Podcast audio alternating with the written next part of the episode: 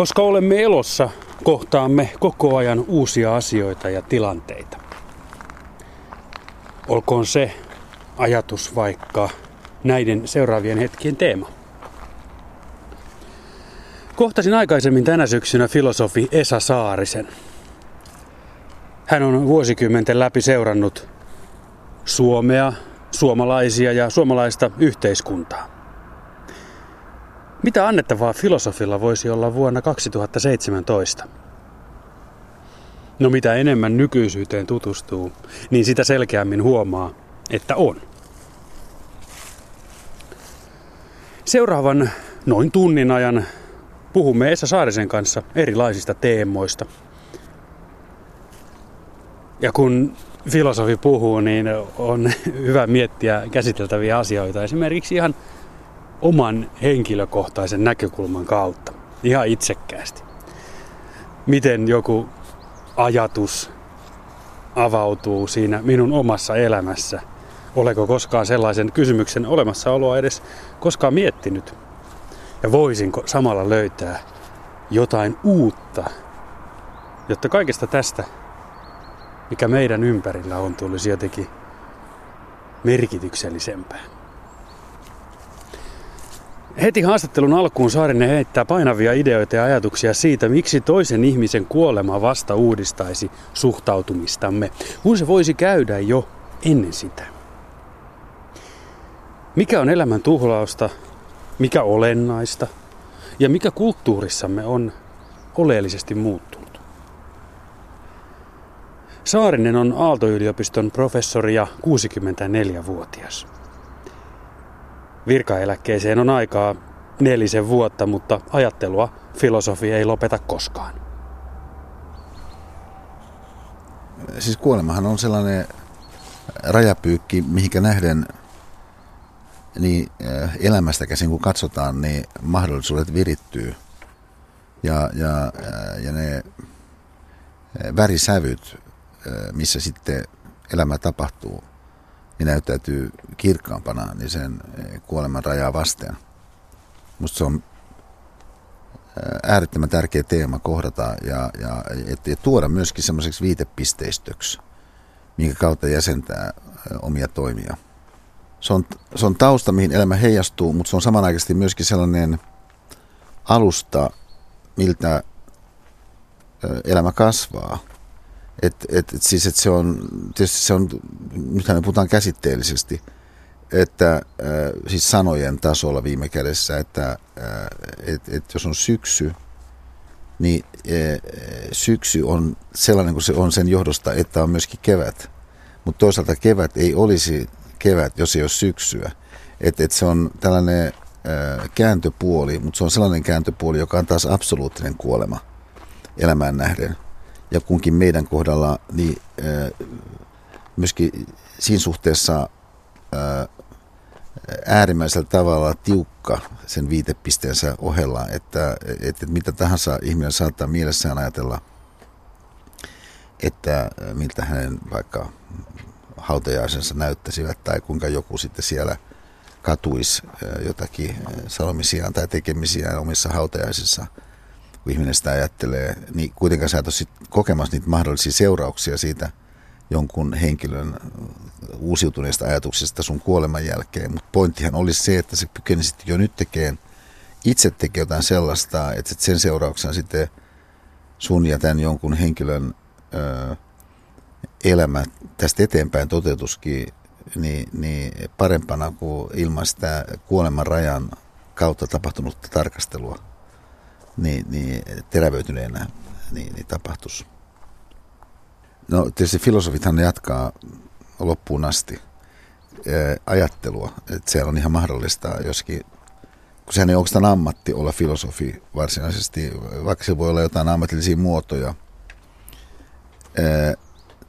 ikään kuin viran tekemisen tyyppisiä muotoja, mutta jos ajatellaan sitä päivää, jolloin mä oon eläkkeellä, niin eihän mä ole eläkkeellä muuta kuin jostakin virasta ja sen viran velvollisuuksista. Mutta eihän mä nyt ajattelua tule koskaan lopettamaan, ja voipa olla myös niin, että jos mä ajattelen luentojen pitämistä, että niin kauan kuin niin tahtipuukko pysyy kädessä, niin kyllä mä sinne haluan nousta eteen niin ajattelun sinfoniaa niin virittämään ihmisissä. Me ollaan saatu huomata, että Suomessakin kuuluisissa hyvin varakkaissa ja menestyneissä piireissä saattavat välit olla poikki vuosikymmeniä. Sen jälkeen toinen henkilöistä kuolee ja asiat jäävät selvittämättä ikuisiksi ajoiksi. Luuletko, että se painaa sitä ihmistä, sen mieltä, joka jää henkiin? No siis selvittämättömät asiathan painaa meitä siihen katsomatta, ollaanko me kuolleita vai eletäänkö me, tai onko toinen kuollut vai elääkö hän, niin se joku asia, joka on selvittämättä, niin se painaa meitä, niin että et se sellainen elämän latistuminen, elämän kuihtuminen, elämän leikkautuminen alaspäin sen seurauksena, että jotkut asiat on käsittelemättä, niin on elämän tuhlausta. Ja että ikään kuin se semmoinen kauneus, mikä liittyy Suomen kevääseen, niin ikään kuin ei päästä sitä kevättä tapahtumaan niin sen seurauksena, että ihmiset ei puhu toisilleen tai että ihmiset ei avaa itseään suhteessa toisiinsa tai suhteessa siihen johonkin kärsimänsä vääryyteen, joka monessa tapauksessa kuitenkin käytännössä niin osoittautuu sellaisessa, että kukaan ei oikeastaan tarkoittanut sitä, mikä se lopputulema oli. Ja jolloin sitten se kierre, mikä sitten on lähtenyt liikkeelle siitä mahdollisesti hyvinkin pienestä asiasta, niin jotkut testamenttiasiat on just tällaisia, jokin itsessään pieni asia, niin lähteekin sitten kiertämään niitä ihmisiä, jotka todellisuudessa jakaa valtavasti siinä elämässään sellaista yhteistä, jos olisi myöskin tavattomasti kaunista, minkä päälle rakentaa, niin ihmiset vaan ajautuukin erilleen.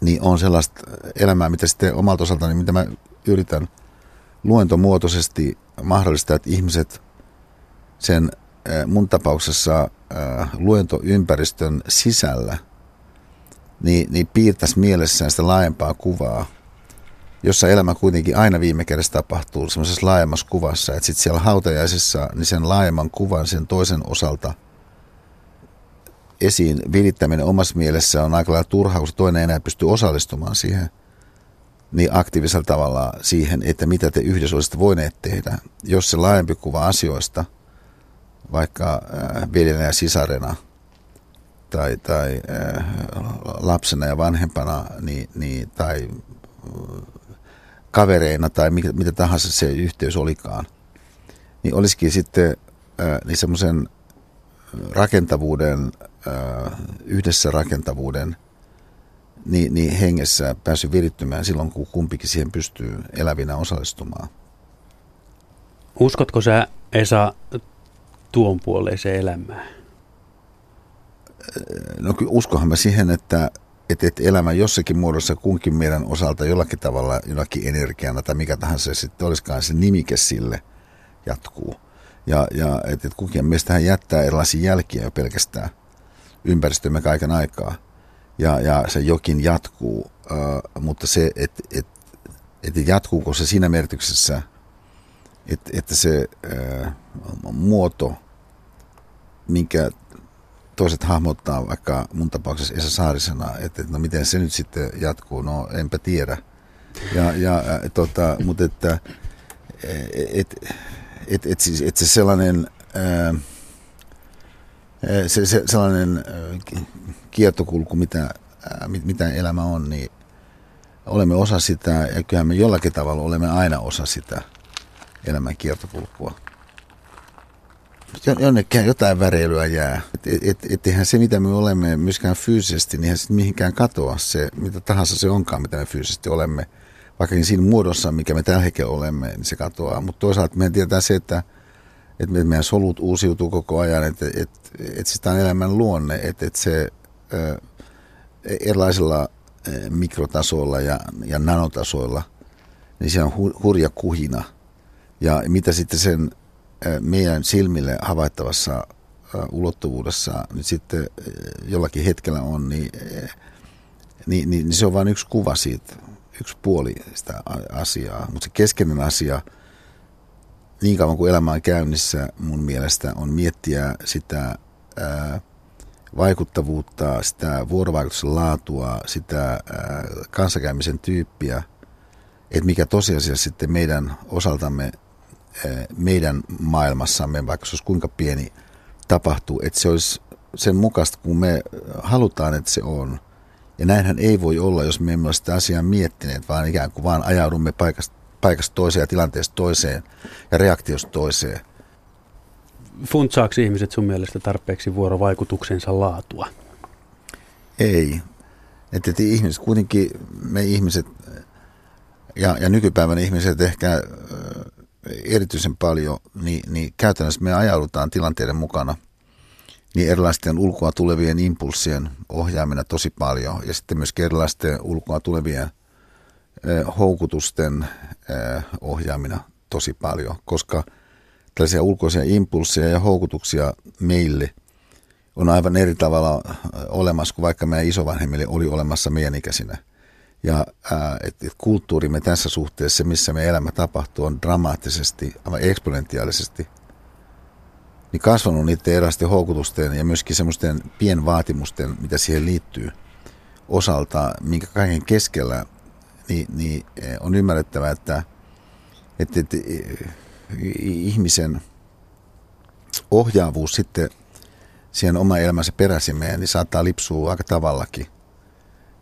Mutta se keskeinen instrumentti, mikä meillä olisi ihmisenä käytössä, joka on meidän ajattelun instrumentti, niin siis meillähän on se kuitenkin kaiken aikaa, mutta se edellyttää sitä, että se otetaan käyttöön, jotta se voi alkaa toimia.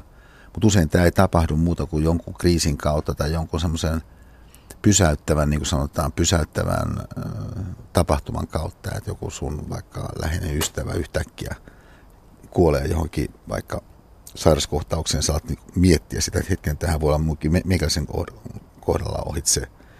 Ja tätä kautta sitten havahdut siihen, mikä sun elämässä todellisuudessa on tärkeää, että mitkä on niitä rakkaudellisuuksia, ketkä on niitä todellisia ihmisiä siinä sun ympäristössä, joihinkä nähden, niin sä haluat jonkun rakkausjäljen jättää, jonkun syvemmän merkityksen heihin nähden synnyttää. Onko tämä tunnusomaista nimenomaan tälle nykyajalle, että ollaan niin kuin ulkopuolisten tapahtumien vietävissä? No se on musta kiihtynyt meidän omana aikana, myöskin koska on niin valtavia voimia ja niin valtavaa kollektiivista taitavuutta, jolloin on valtavia intressejä myöskin, niin saada meidän huomioon osakseen. Siis kaiken näköiset vaikka TV-sarjat haluaa, että niitä katsotaan. Ja sitten niitä viritetään siitä näkökulmasta, että niitä katsottaisiin. Mutta sen yksittäisen ihmisen näkökulmasta jokainen hetki, kun hän katsoo jotakin TV-sarjaa, hän ei tee jotakin muuta. Ei vaikkapa mieti sitä, että mitä tarkoitti hänen vaikka ukkinsa 3 vuotta rintamalla ja mitä se voisi tarkoittaa sitten nykyhetkeen nähden oman kohdalla elämänratkaisuina. Tai vaikkapa, että jos sä katsot telkkaria, niin sä et sillä hetkellä sitten lue sun lapselle jotakin kirjaa tai mene kylpyyn sen sun pienen lapsen kanssa. Niin, se tällainen läheisyyksien elämä on usein sitten sellaista muodossaan pientä, että siihen ei se sellainen nautinnon ja kuluttamisen ideologia kaikin osin välttämättä istu.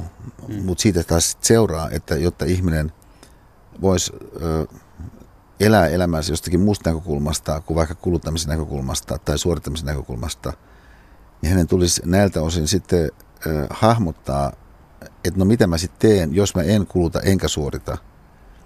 Ja tällainen taas pohde on sellaista, että sinänsä ihminen totta kai pystyy siihen, jos hän sen pohteen käynnistää, mutta kun missään yksittäisessä tilanteessa ei siihen ole välttämättömyyttä, niin moni sitten ei käytännössä sitä tee ja on helpompi avata telkkari. nostat esiin television, matkapuhelimen vaikutus on jollain lailla samanlainen. Ehkä se kulkee mukana vielä tiiviimmin. Ja niin. Jo tieto siitä, että matkapuhelin on kenties toisessa huoneessa tai käytävän päässä, niin aiheuttaa monissa semmoista hermostuneisuutta. Niin, tiettyä niin kuin hypnotismia. Joo, siis se on totta, että yhtä mittaa kaikennäköistä piipitystä. Tai siinäkin tapauksessa, että se ei piipitä, niin se jollakin tavalla muistuttaa siitä, että jotakin on voinut tapahtua sellaista, mihin nähden niin sun huomio ajautuu. Että mä sanoisin näiltä osin, niin se tilanne on pikkasen ehkä sen laitteen matkapuhelin osalta samantyyppinen kuin oli joskus silloin, kun televisio alkoi yleistyä. Muistan jotkut semmoiset kerrat, että mä lapsenakin vähän niin kuin ihmettelin. Et kun mentiin johonkin, niin kuin silloin sanottiin, kylään, niin jos ihmisillä oli televisio, heillä saattoi olla se televisio niin kuin päällä. Ja kun toiset tulee sinne kylään. Mutta se idea oli sitten siis toisaalta se, että sit kun se oli päällä, niin se jotenkin varastaa huomioon tuommoinen päällä oleva televisio hämmästyttävällä tavalla. Niin, että et ihmisen on ikään kuin niin yllättävän vaikea olla sen oman instrumenttinsa herra oikeasti. Ja näin sitten se joku Twitter, niin voikin lähteä yllättäen paljon hallitsemaan sitä käytännössä, niin jos katsotaan sitä huomion toteutumaa, niin sen yksittäisen ihmisen osalta, niin sitä, että mitä sitten tapahtuu oikeasti sehän huomioon kentässään. Se sellainen eriytyminen ja ehkä onko sitä rikkoutuminenkin, elämänkokemuksen rikkoutuminen, niin kyllähän se keskeisesti nykypäivänä on seurassa siitä, että me ollaan niin vahvasti sidoksissaan niin meidän matkapuhelimiin. Näin totesi nykyajastamme filosofi Esa Saarinen, joka on siis Radio Suomen pyhäinpäivän haastattelussa. Suomi täyttää piakkoin 100 vuotta. Halusin kysyä filosofilta, kuka hänen mielestään on merkittävin suomalainen. Ja vastaus löytyy yllättävän luonnollisesta suunnasta kuitenkin. Ja vaikka kysymys sikäli on jopa tylsä, se johtaa Saarisen aiemminkin käyttämien jääkiekkovertausten kautta ajatuksiin siitä, mitä voisimme yhdessä saada aikaan ja kuinka loistamisen taustalla on myös aina mahdollistaja. Aiheena kohta myös lapsuuden ja lapsuudenkodin ilmapiirin sekä lämmön merkitys. Saarinen korostaa, että kyse ei ole mistään kovin monimutkaisesta asiasta. No ja vaikka ei olekaan, niin filosofin kuunteleminen vaatii aina vähän enemmän keskittymistä. Nyt on hyvä myös miettiä perimmäistä motiivia. No kyllä mä sanoisin, että Marsalkka Mannerheim on merkittävin suomalainen, niin johtuen siitä, että se kohtalon hetki, jolloin hän johti Suomea, niin oli niin valtavan dramaattinen ja me tiedetään se, että mitä tarkoitti niin, joutua Neuvostoliiton alle. Niin jatkovaikutukset olisi olleet 10 vuosia valtavan dramaattiset. Tietenkin on niin, että jos me ajatellaan 100-vuotiaasta Suomea, niin on myöskin valtavasti sellaista, mikä siihen 100-vuotiseen Suomeen liittyy, joka on vähän semmoista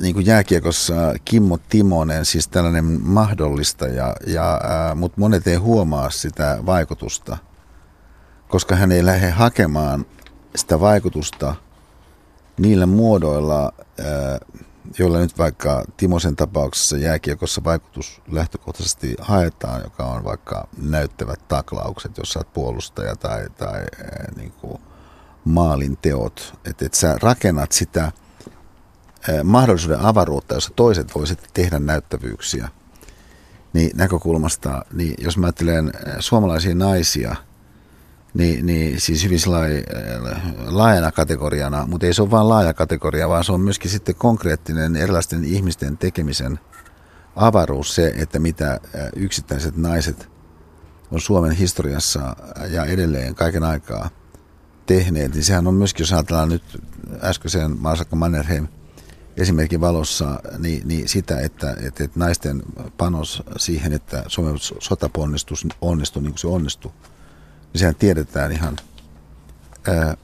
peruuttamattoman keskeiseksi. Eli marsalkka ja naiset. Olisi mun lyhyt vastaus. Eli lapsuutesi ja nuoruutesi Hyvinkäällä. Millaista elämä oli 50-60-luvujen Hyvinkäällä? No, jos mä ajattelen 50-luvun, 60-luvun Hyvinkäältä, nyt jälkikäteen mun lapsuuden nuoruuden ympäristönä, niin siis nyt kun mä ajattelen, niin ei se olisi voinut olla parempaa kuin mitä se niin kuin mun kannalta oli. Se mun lapsuuden kodin lämpö, havahduin siihen tässä, ehkä taas vähän uudella tavalla kuin yksi mun nuoruuden aikainen kaveri, tässä juteltiin vähän aika sitten, toi mulle esiin sen, että kun se oli niin poikkeuksellinen hänen mielestään, hänen kokemuksessaan se mun lapsuuden kodin lämpö, että hän koki, että se oleellisella tavalla vahvisti hänen omaa elämän asennettaan ja oikeastaan on kantanut tähän päivän asti, mutta sitten hän jatkoi niin, että tämä mun kaveri Antti, että oikeastaan Esa, toi sun koko elämäntyöni ja kaikki nämä luentojutut, mitä sulla on, niin se on oikeastaan sen sun lapsuuden kodin ilmapiirin tuomista toisessa muodossa niin ihmisten silmien eteen. Musta oli valtava hahmotus. Mutta se mun lapsuuden kodin ilmapiiri ja sen 50-60-luvun Hyvinkään ilmapiiri, vähän ehkä laajemmaltikin nyt puhuen, niin sehän oli kyllä sellainen, että siinä oli hyvin monitaustaisia ihmisiä, jotka koki yhteyttä keskenään ja sellaista rakentavuuden eteenpäin menoa.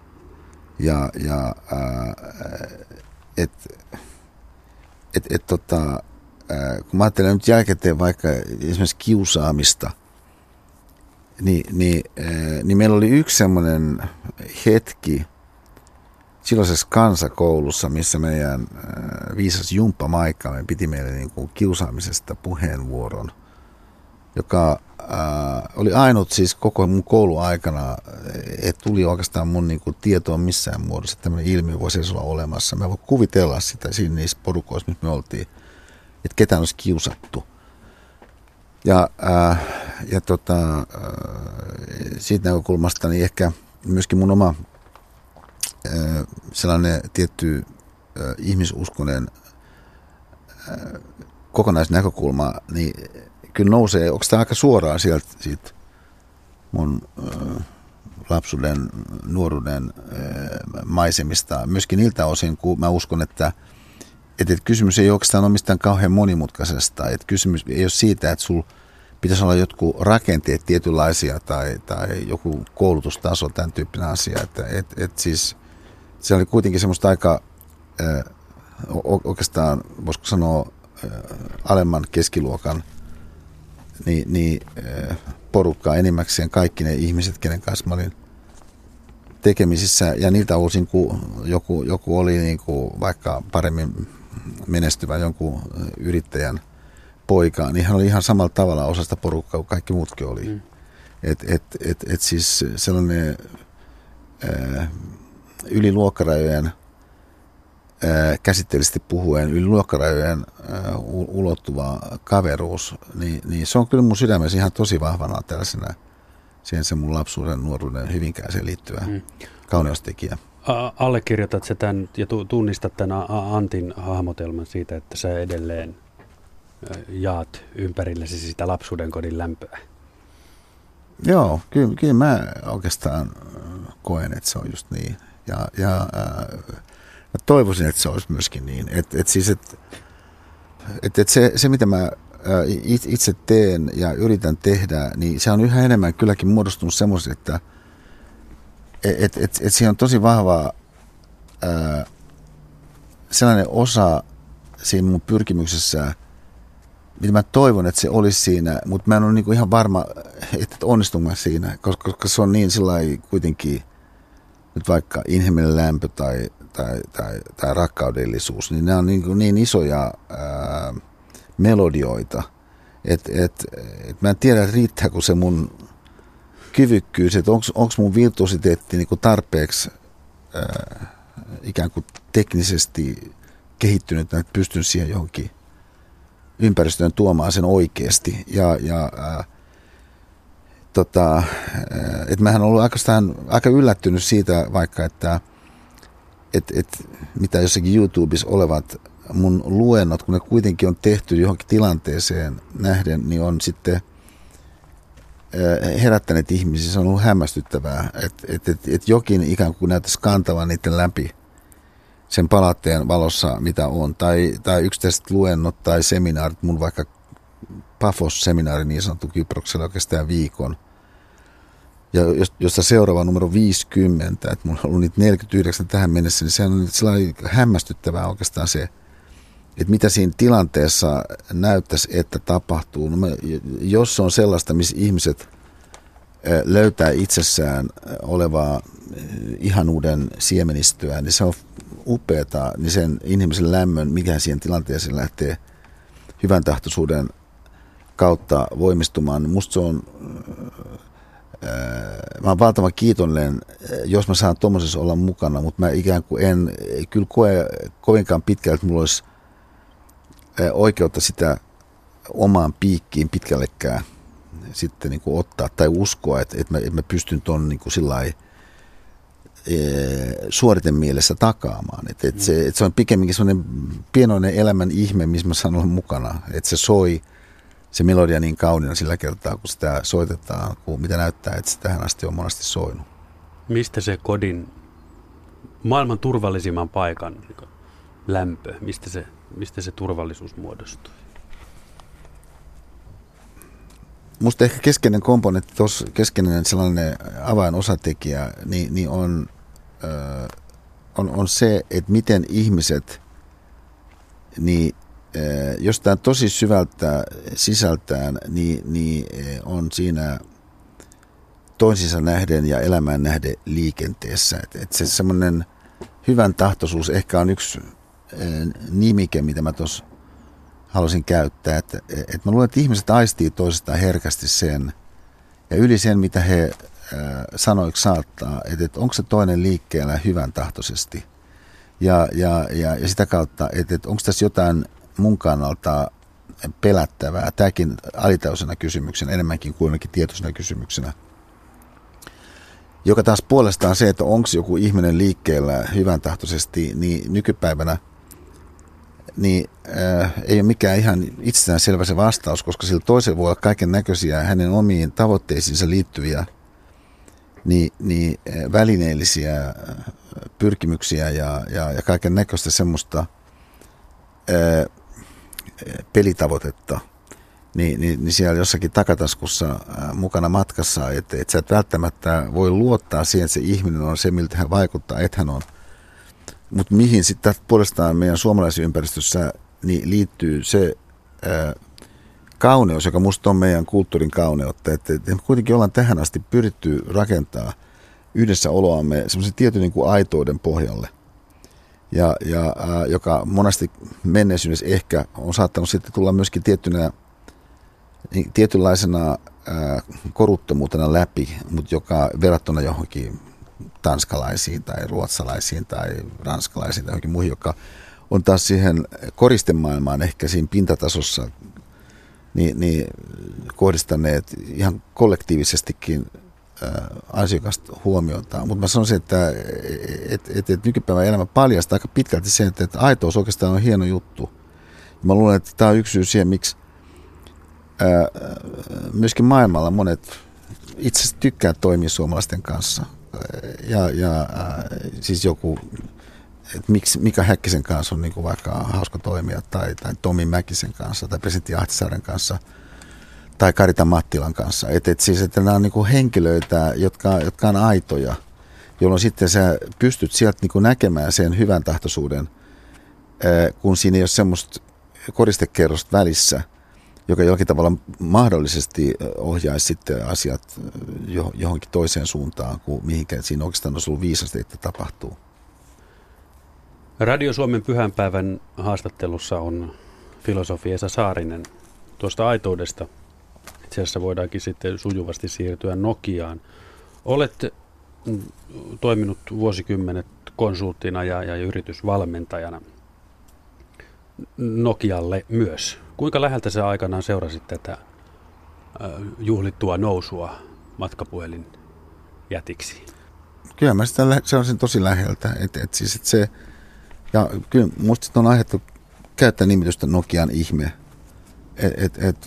Kyllä se oli siis jotain henkeä salpaavaa se, kun käytännössä silloin 90-luvun ihmeen vuosina ja edelleen vielä sitten 2000-luvulle siihen alkuun. Mutta alun pitäenhän oikeastaan kaikkein keskeisimmät henkilöt oli suomalaisia. Niin kyllä se oli ällistyttävää ja myöskin upeata olla mukana sitä seuraamassa ja ehkä joltakin osin myöskin vähän tukemassa. Mutta se keskeinen elementti siinä Nokian ihmeen vuosissa mun mielestä oli se henki, mikä siellä vallitsi, ja mua hämmästytti silloin tosi paljon. Se oli sitä aikaa, kun mun omat toimet niin jonkinlaisena, no jos nyt tämmöistä nimitystä käyttää, yritysvalmentajana, niin oli lähtenyt liikkeelle vuonna 90 muutostekijäkirjasta, niin mua hämmästytti se, että kuinka vähän siinä oikeastaan oli sitten Nokian ulkopuolella näytti olevan kiinnostusta siihen, että mikä sen ihmeen teki mahdolliseksi, mikä silloin jo oli selvää, että näytti olevan tapahtumassa, että semmoinen semmoinen niinku,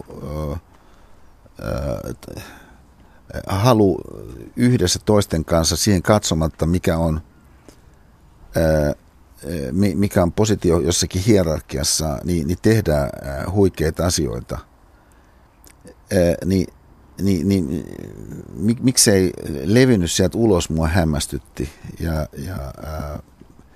yhtä lailla kuin sitten myöhemmin, kun sit se Nokian ihme lähti taittumaan, niin sehän lähti mun kannalta katsoen niin taittumaan siihen, että se henki, mikä siellä oli vallinnut, se ei osattukaan vaalia sitä henkeä että se sellainen mekanisoitui ja koneellistuu koko hökötys ja sitten tuhosi itse itsensä mun mielestä. Mutta se, mitä Nokia voisi olla tänä päivänä, sehän voisi olla niin esimerkiksi arvoltaan niin 50-kertainen ja taloudellisessa mielessä, että se mitä Applen toimesta sitten tapahtuu Nokialle matkapuhelin puolella, niin eihän siinä olisi tarvinnut tapahtua ja se ei olisi tapahtunut. Jos se henki, mikä siellä vallitsi, niin siinä 90-luvun lopussa niin olisi sitten jatkunut 2000-luvulla. Totesi filosofi Esa Saarinen Nokian ihmeestä, noususta ja tuhosta. Pidän siitä, kuinka Saarinen totesi Nokian yhteydessä, että niin ei olisi tarvinnut tapahtua. Mutta silti jostain syystä niin tapahtui. Ja kuinka moneen henkilökohtaiseen asiaan samaa tapahtumien kulkua voi soveltaa. Jos asiat menevät hyvin, niin kyse on siitä, että asiat on tehty tai mietitty niin, että ne menevät hyvin. Ja se on se syy. Se on se syy. Esa Saarisen luentoja voi kuka tahansa katsoa vaikka tällä siunaamalla sekunnilla. Ne löytyvät YouTubesta.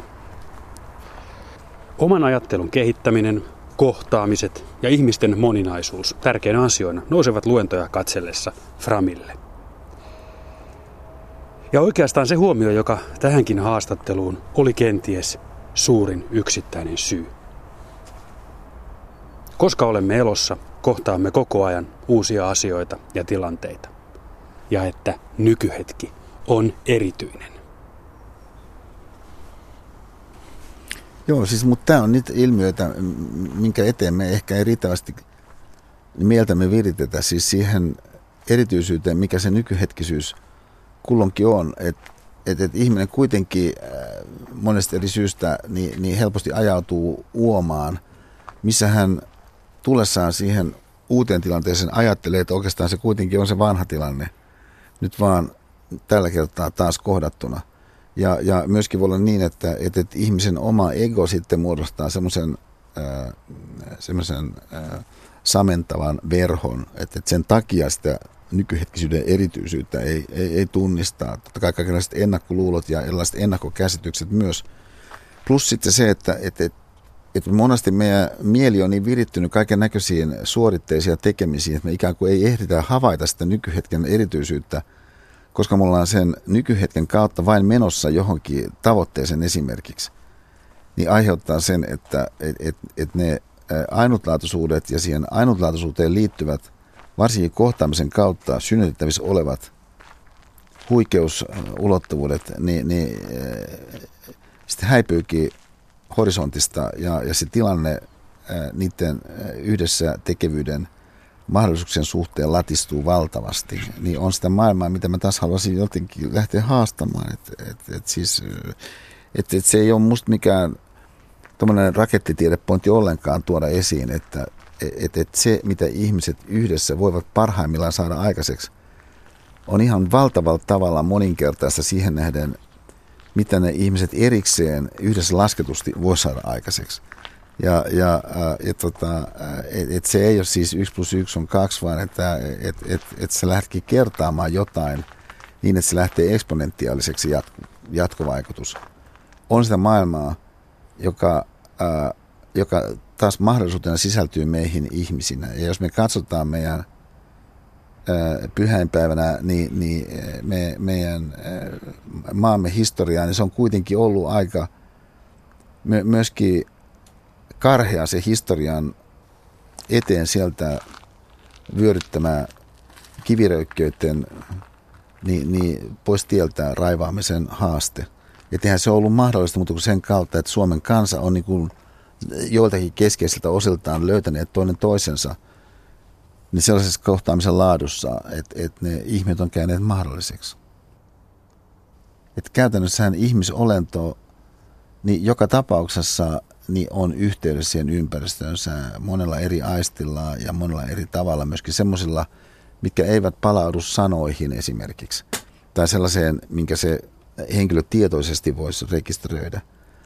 Ja siitä taas puolestaan seuraa, että jos me annamme itsemme olla niissä tilanteissa, mitä me toisimme nähden synnytämme ja missä toisiamme kohtaamme, enemmän auki ja henki, missä me olemme toisimme nähden auki, olisi hyvän tahtoinen, niin silloin myöskin sieltä voi lähteä sellaisia reunustoilta aihioita kasvamaan, että ällistyttäviä keväitä lähteekin käyntiin sitten sen valon kautta, mitä ehkä sitten joku toinen yllättäen tuokin siihen, niin eri suunnasta, mitä sä olit ajatellut, että ylipäätänsä olisi mahdollista.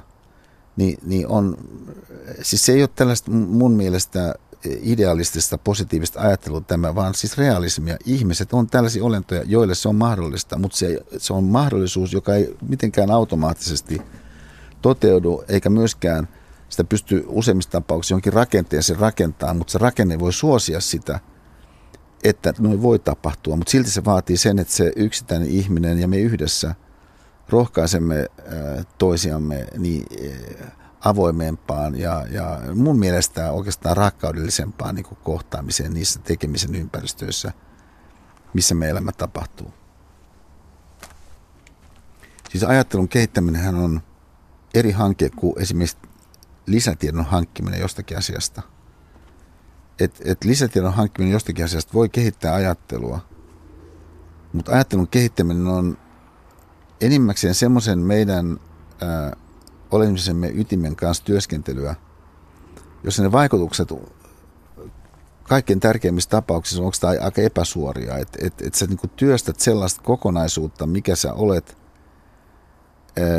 jolloin sä et välttämättä pääse sinne kovin niinku suorilla konsteilla kauhean syvään, oikeastaan sukeltamaan. Että se on siis asioiden laajemman rekisterin pohdintaa, se on asioiden suhteuttamista toinen toisiinsa, se on myöskin pysähtymistä ihmettelemään, että miksi joku on niin kuin se on, tai että voisiko joku olla toisin kuin se on, mutta se on kaiken kaikkiaan niin jonkin sellaisen mun mielestä positiivisen horisontin kanssa työskentelyä, jossa sitten kriittisyys vaan palvelee samantyyppistä roolia kuin mitä jääkiekkojoukkueessa sanotaan puolustus palvelee, että sä et halua, että tulee helppoja maaleja omaan päähän, niin se on kriittisyys, mutta sä tarvitset toisaalta niin sitten niin hyökkäysvoimaa, mikä tarkoittaa mielikuvitusta, mikä tarkoittaa syöttöpeliä, mikä tarkoittaa myös sitä, että sä kehität sun kyky ottaa vastaan syöttöjä. Et joku tuo näkökohdan esiin, että sä meet siihen mukaan ja katsot hetkinen, voisiko tämän itse asiassa niin kääntääkin joksikun laukauksesi eteenpäin johonkin suuntaan. Niin,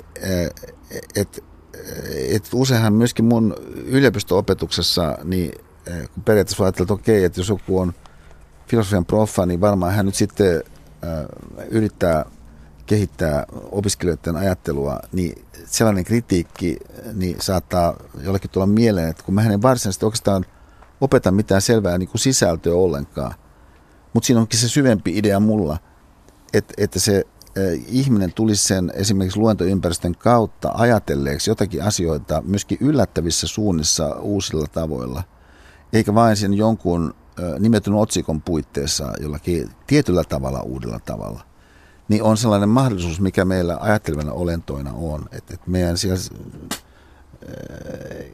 et se oikeastaan ehkä tiivistyy semmoiseksi lauseeksi, että vielä tärkeämpää kuin uusi tieto on ajattelun liike. Ja se ajattelun liike voi toteutua niin monella tavalla, alitajuisesti, intuitiivisesti, tunnevoimaisesti, että sen ihmeen, ja tämä on kyllä nimike, mitä mä tässä ihan tietoisesti käyttäisin, vaikka se on aika rohkea nimike, sen ihmeen puoleen huomioon kiinnittämistä, mitä ihmisenä oleminen tarkoittaa, niin on oikeastaan se meidän ajattelevan puolen niin valtava aarrearkkulupaus.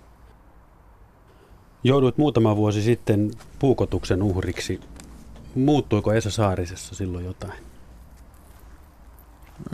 Joo, kyllä silloin Esa Saarisessa muuttui jotain. Siis yksi, mitä tietenkin tuollaisessa tilanteessa, missä kuoleman hiuskarvan varassa, niin kyllähän siis se kuoleman teema niin tulee osaksi tarkastelua niin tietoisena teemana aika väistämättä. Mutta toinen asia, mikä sitten mun tapauksessa siinä oli erikoisen tärkeää, oli se, että mä en olisi mitenkään uskonut kyllä. Siis kerta kaikkiaan mä en ole sitä uskonut, että ihmisissä on niin paljon sellaista kätkös olevaa sille pinnalle näkymätöntä niin myötäelävyyttä, kuin mitä sen mun puukotuksen varossa osoittautui, että musta ihan täysin yksiselitteisesti oli. Ja että se muutti se mun näkemystä sitä koskien ja käsitystä, että kuinka harhaanjohtava joltakin keskeisin osin niin meidän arkinen vaelluksemme toisiimme nähden on, että siis se myötäelävyys, sellainen tietynlainen yhteys, mitä koemme toisiimme nähden välittäminen, on lähtökohtaisesti kätkössä. Että olihan se meidän kokemus Vipsan kanssa silloin mun puhutuksen jälkeen se, että onko tämä koko Suomi on jollakin tavalla meidän tukena. Se oli se tunne, mikä meille tuli. Että tuhansia tällaisia viestejä ja myöskin mitä erilaisemmat ihmiset. Se oli valtavan koskettaa se edelleen, koskettaa mua, mutta se on pysyvällä tavalla muuttanut mun kyllä niin kuin näkemystä. Ja se keskeinen asia siinä on, että älä jää kiinni sellaisiin pintapuutteisiin, mitä siinä välittämässä ehkä kohtaamisen tilanteessa siinä toisessa sun mielestä on, vaan me sen pinnan läpi johonkin syvempään kerrokseen, jossa se teidän välinen yhteys vallitsee ja myötäylävyyden sellaiset uudistavat väreilyvoimat, niin siellä solukoissa ihanan huokoisina odottaa mahdollisuutta, niin ne näyttää, millaiseen lentoon ne pystyy. Olemme saaneet nauttia huikeasta väreilyn voimasta tässä Radio Suomen pyhäinpäivän lähetyksessä Esa Saarisen kanssa. Yksi juhlakausi on taas edessä, pimeä vuoden aika ja kaikki sen mahdollisuudet. Miten nyt sitten toimimalla toisin kuin aikaisemmin voisi tulevan juhlakauden aikana nauttia enemmän itsensä seurasta ja läheisten ja sukulaisten kanssa olemisesta? Ei mentäisi taas tukkanuotta sille samasta asiasta kuin aina ennenkin. No, jos sinä ajattelee positiivisesti, mutta sitä ennen negatiivisesti, niin yksi tapa ajatella on, että mitä ehkä kannattaakin välttää. No yksi, mitä mun mielestä kannattaa välttää, niin on sitä, että sun elämä muotoutuu pelkiksi suoritteiksi tai liian hallitsevasti suoritteiksi, erilaisten asioiden tekemiseksi. Ja toisaalta sitten osana sitä, niin välttää se tietoisesti, että että eräisten houkutusten perässä, namujen perässä juokseminen, niin ei kyllä käytännössä tuota kovin kestäviä tuloksia. Et siinä suhteessa, vaikka me haluamme kehittää kykyämme suorittaa asioita ja viedä tehtäviä erilaisia asioita loppuun ja nauttia niistä erilaisista huikeushyödykkeistä, mitä meidän oma aika tuottaa meidän eteen, niin kuin sanotaan kuluttajina, niin loppujen lopuksi elämässä on kuitenkin kysymys jostakin myös muusta ja sen jonkun muun, joka liittyy toisiin ihmisiin, meidän oman ihmeen kohtaamiseen suunnalla, niin tarvitaan kyllä semmoista havahtuvaa, oivaltavaa, paneutuvaa pohdintaa, joka vaatii oman tilansa, että jos ei sille ole tilaa semmoiselle pohtivammalle asenteelle ja käytännöille, myöskin se, että sä lähdet vaan kävelylle, etkä vaan lenkille. Ja ehkä se, että sä niinku istut sen sun kaverin kanssa sen jonkun teekupposen äärellä ilman sen kummempaa ja sitten annat sen tilanteen nostaa esiin jotain sellaisia ajatuksia, jotka sitten voikin, jos ne saa elää, niin vielä ehkä aika pitkällekin edellyttää, että se ei sitten häirinnyt saman tien se teidän T-hetki niin johonkin piippaukseen jostakin älypuhelimesta. Et siis se on kaiken kaikkiaan musta semmoisen pohdiskelevamman ja asioita pohtivamman kaiken kaikkiaan elämänasenteen kautta, minkä kautta sitten esimerkiksi vaikka lukeminen niin antaa sellaista syöttöavaruutta, minkä kautta sitten meidän oma mieli voi lähteä nostamaan esiin myöskin sieltä sopukoista sellaista, mikä ei nyt ole niin ilmeistä. Ja joka sitten taas kuitenkin voikin antaa niin valtavan suurta kokemusta siitä merkityksestä, mikä meidän elämä on. Myöskin se, että jos nyt pyhäpönä ollaan, että musta se on koskaan hyvä idea käydä haudalla.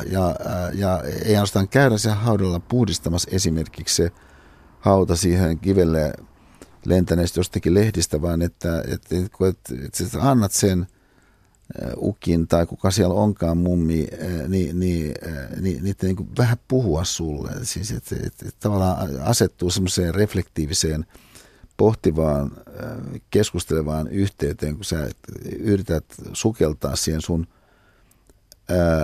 sun niin kuin edellä käyneen rakkaan elämään ja siihen kaareen, siihen kauneuteen, mikä siihen sisältyy, niihin ehkä suuruuksiin, mitä siihen johonkin arkeen liittyy 4 lapsen kanssa jossakin sodan aikaisessa Suomessa.